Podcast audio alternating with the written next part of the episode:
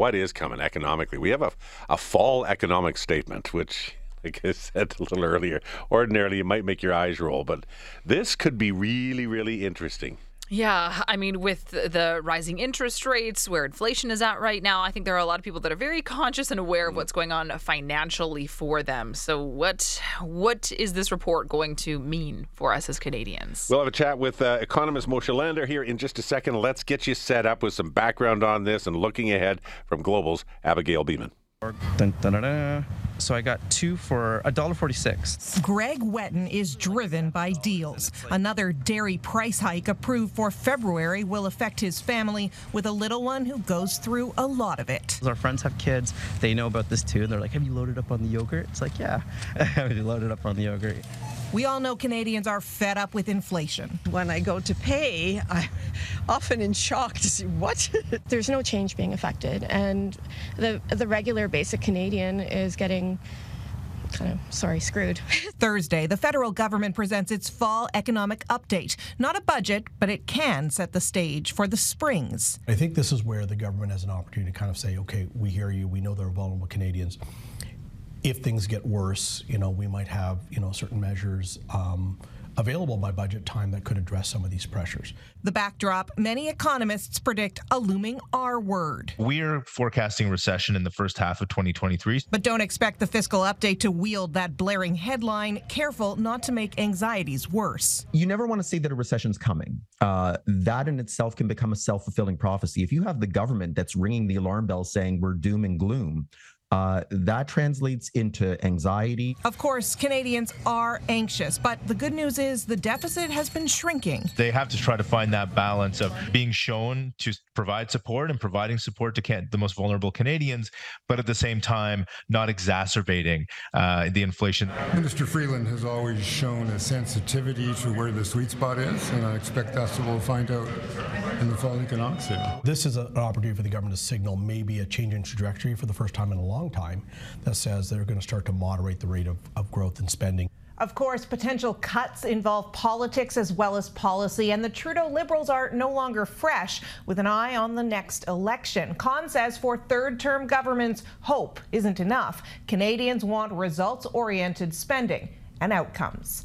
Abigail Bimman, Global News, Ottawa.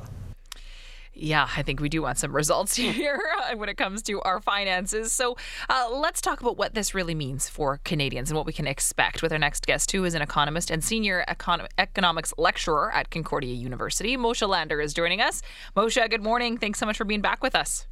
I even heard my voice there in the montage. Wow. like, I think I know some of those comments. that guy sounds is super intelligent. He knows his stuff. Uh, so, Oh, sorry, I cut you off there. But anyway, silliness aside, are we in trouble uh, heading into this? Yeah. I'm a little, I'm a little worried about what we might be hearing. We're maybe a little constrained. How's that? I, I don't right. think that we're in trouble. Um, we just came out of two years where we were talking about deficits of $350 billion. So clearly, uh, when uh, the finance minister stands up today and says that the deficit is only going to be around $90 billion, there's lots of room there if you needed to turn on the taps. The issue is, do you want to turn on the taps now? And given that we're not necessarily in a recession at this point, uh, given that the forecast is that it's going to happen in early 2023, maybe you want to save those arrows in your quiver for when you really need it mm. rather than start uh, dropping spending right now, especially when that spending would probably be inflationary. And that's one of the big problems that we're facing right now is is one of the big issues that this is something that's unexpected for Canadians because we we had conversations over the course of COVID, you know, where there were so many different government relief programs that were coming out that on the other side of this we would have to pay for it in, in to a certain extent. But I mean there are other factors at play that are causing the situation to be so tense for a, a lack of a better term. So is it just the fact that we we were kind of unprepared to really see exactly what we'd be dealing with?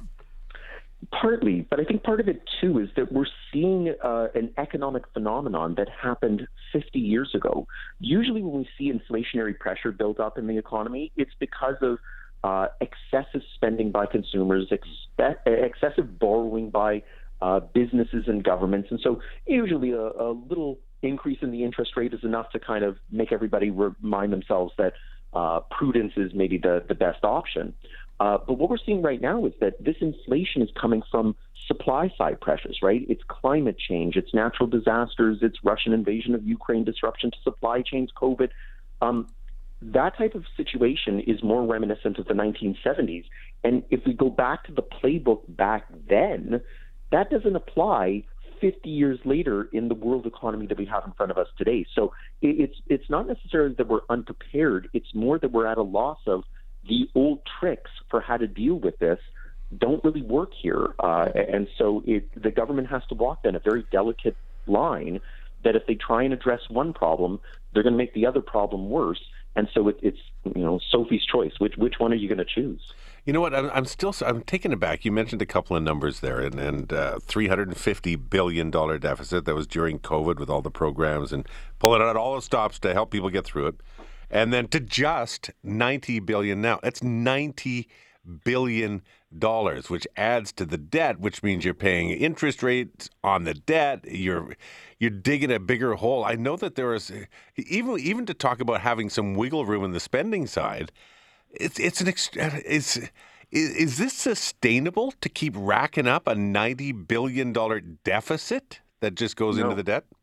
No, you're exactly right. It, it's not sustainable, and, and that's exactly where the problem lies. Then is that if you want to try and provide support to Canadians who are dealing with high inflation and possibly an economic slowdown, then you've got to say bye bye to that ninety billion dollar uh, deficit as being uh, the the good old days, right? Uh, but if you try and rein in that $90 billion, uh, well, Canadians need help. And so if the government's putting their hands in their pockets saying, we don't have the capacity to help you, where's that going to come from? And that's that's why I'm saying that it's it's this complete um, perfect storm of just what do you do at this point. Um, the, the $90 billion eventually has to come down and it has to eventually lead to a balanced budget. But even for the finance minister to say today something like, we hope to balance the budget within the next decade, uh, you may as well just say, we hope to balance the budget within the next century. Like, it, it, it's not going to resonate with anybody. And it's certainly beyond uh, the limit of this parliament, uh, new government could have very different priorities. Uh, so it's not even something worth discussing at this point because mm. uh, it just it, it, has no relevance. So what about uh, a potential recession then, Moshe? Do we feel that we're headed towards that for sure?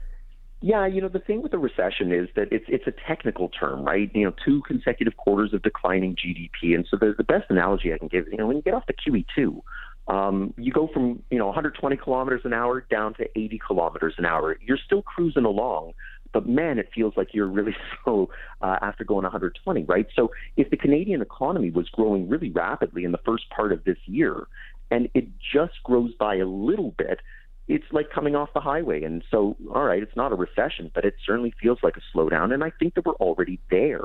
So um, whether we enter into that technical feeling of a recession, I, I almost don't think it, it, it matters. It's it's right now. We've slowed down a lot, and we've slowed down below our trend over the last 30 years. Uh, so it, it, we're in the middle of that time. so how much worse is it?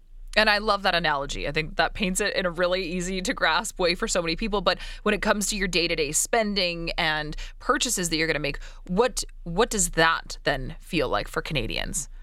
So you, when you mix it with high inflation, it's you really have to prioritize, and you have to have an honest discussion with everybody at the you know the dining room table.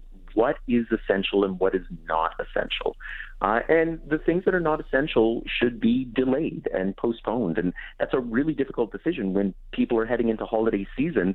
They want to travel, they want to see their family, they want to be with their friends, they want to buy gifts, and you know, how much of that is something that you have to do? How much of that is something that you just want to do? And mm-hmm. if there's a way to pare those things back, it's not going to solve the inflation problem. It's not going to mitigate uh, an economic slowdown. Mm-hmm. But at least within your own micro life, uh, it's a way to try and at least survive and get onto the other side. And the, the great thing with recessions is that when recessions end, the boom comes, and everybody in Alberta understands that well because that's the nature of our economy. Mm-hmm. Uh, but when the boom comes, that's when you can unleash a little bit and, and have some fun and, and make up for some lost time. But Moshe, I want it all and I want it now.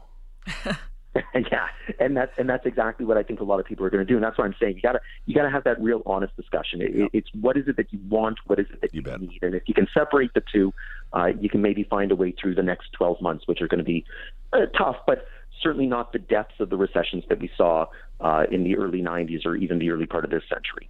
Uh, great chatting with you this morning. Thanks so much for your time. Anytime.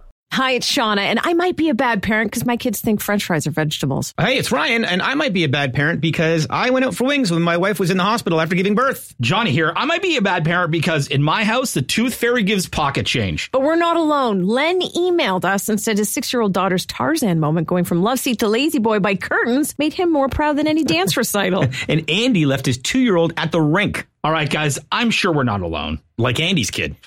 For stories and confessions like this, make sure you check out our podcast. It's called Bad Parents, and it's available wherever you get your podcasts. I left a glove at the rink.